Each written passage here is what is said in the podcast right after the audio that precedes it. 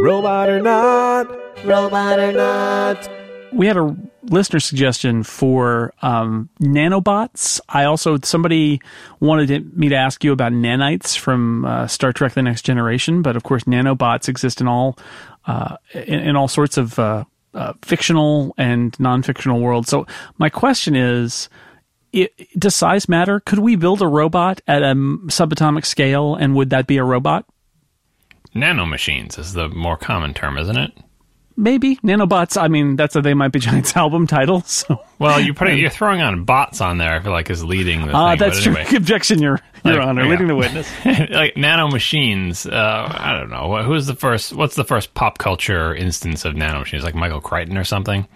I don't know. Like, uh, well, you have the gray goo theory and gray all goo, that yeah. stuff. Yeah. Um, so I think you'd have to narrow it down a little bit. Like nano machines are obviously not robots because you get two little tiny gears that are really, really small that you could look at a scanning electron microscope.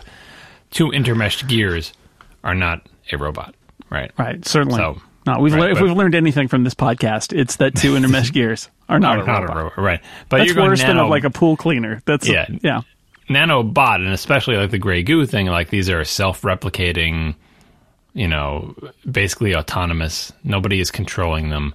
Um, they don't may not have much intelligence, but they have they they sort of they start to creep up on what we would qualify as life because again that's the podcast you don't want to have. Let's try to define life because life it's or really not, yeah. hard.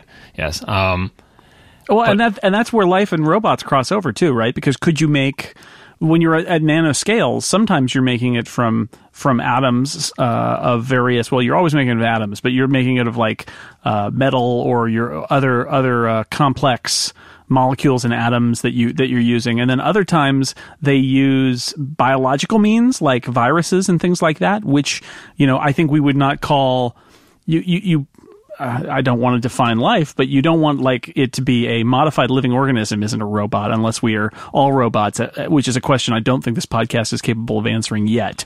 So you know that that's an extra complication is it, or or is it what the the stuff is made out of? Yeah, that that is actually very important because if you are made of things with like uh, you said like living organism, but what you mean by that are like things with like cells you know, we, yeah. we commonly know as things. Other recognizable this, biological processes, I guess. Exactly. They're, they're not made of like materials that humans use at large scale to build things like metals and or wood or you know or, or silicon or stuff like that.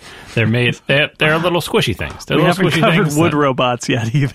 So yeah, yeah. You know, but you know what I mean. Like they're that's what that's what makes a robot a robot. Uh, and you know, cyborg or cyborg. What difference? You know, cyborg robot all made of the same thing. Why is something a cyborg? It's like, oh, it's made of living stuff, and that gets into the complex. Whenever we say living, we don't really mean living because defining life is really hard. Mm. What we really mean is made of squishy stuff, made out of cells.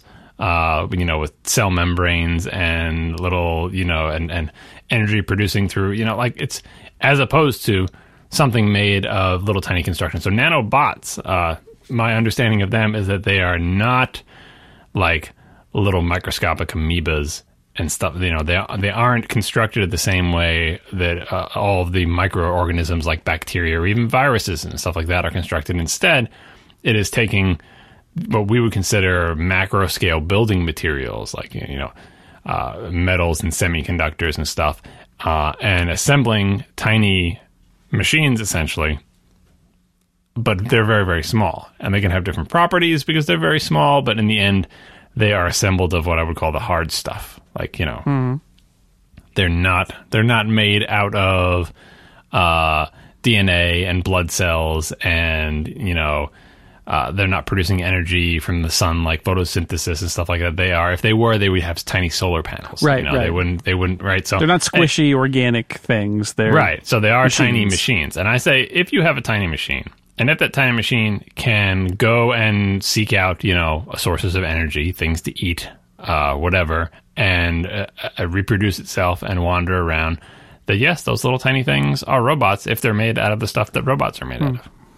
Well, they don't have to reproduce themselves, I suppose, right? I mean, that's not a that's not a requirement for. It's not a, a requirement at all, but like, but when it, the nano nanobots and nano machines in fiction always like that's always you know because otherwise who cares? So they're like dust and you step on them and they're broken and, and you don't care anymore. They're only threatening in the in a in a you know science fiction story. Yet they have to be reproducing and stuff. Um, I suppose you could use them for like repairing the inside of your body and wandering down in your bloodstream and fixing Right. stuff like. Uh, and then they just you know stop working when their energy runs out and get flushed down the drain. But anyway, I think this marks the first, uh, the new dumbest robot because the Roomba was the champion for a while. But these things could be even more dumb. Again, they have to be made out of robot making stuff. They can't be made out. They can't be a modified bacteria. They Right. can't be a modified virus because that's not a robot. At, at, at atomic scales, at, at that kind of nano scale, you could have fairly sophisticated things, maybe even more sophisticated than a Roomba. Um, but it would matter. I mean, it, could- but basically, size doesn't matter. It's the it's the construction and the functionality that matters, not the size. Yep. All right. They could put the Roomba out of business too if you had like little nano machines. No, you need the Roomba to clean up the nano machines. Yeah, There's like true. dust everywhere. What is all this dust? Oh, it's the nano what- machines. what if- Roomba, go, go clean them What up. if the nano machines sweep out all the dust and then kind of like they they they are their own? They're like dust that jumps in the dustpan. But where, They do they do it for you. Unfortunately, they most themselves. of, most of your dust is dead skin cells, and so I guess if you get like if you get enough nano machines so that each one can grab onto one piece of dead Hmm. skin cell and drag it to the dustbin, maybe you have something. But like ants. Yeah, yeah. Or they eat it for fuel, and then I don't know what happens after that. then they, yeah, well, the whole kill us all, thing, yeah. Then what do you do? Do they just fart? Like you have little tiny nano Hmm. farts. That stuff adds up. Yeah, that's not good. My my Roomba would be better than that if I had a Roomba. All right, well, nanomachine size doesn't matter. That's the answer. Congratulations, nanobots. You're the new dumbest robot. Robot or not.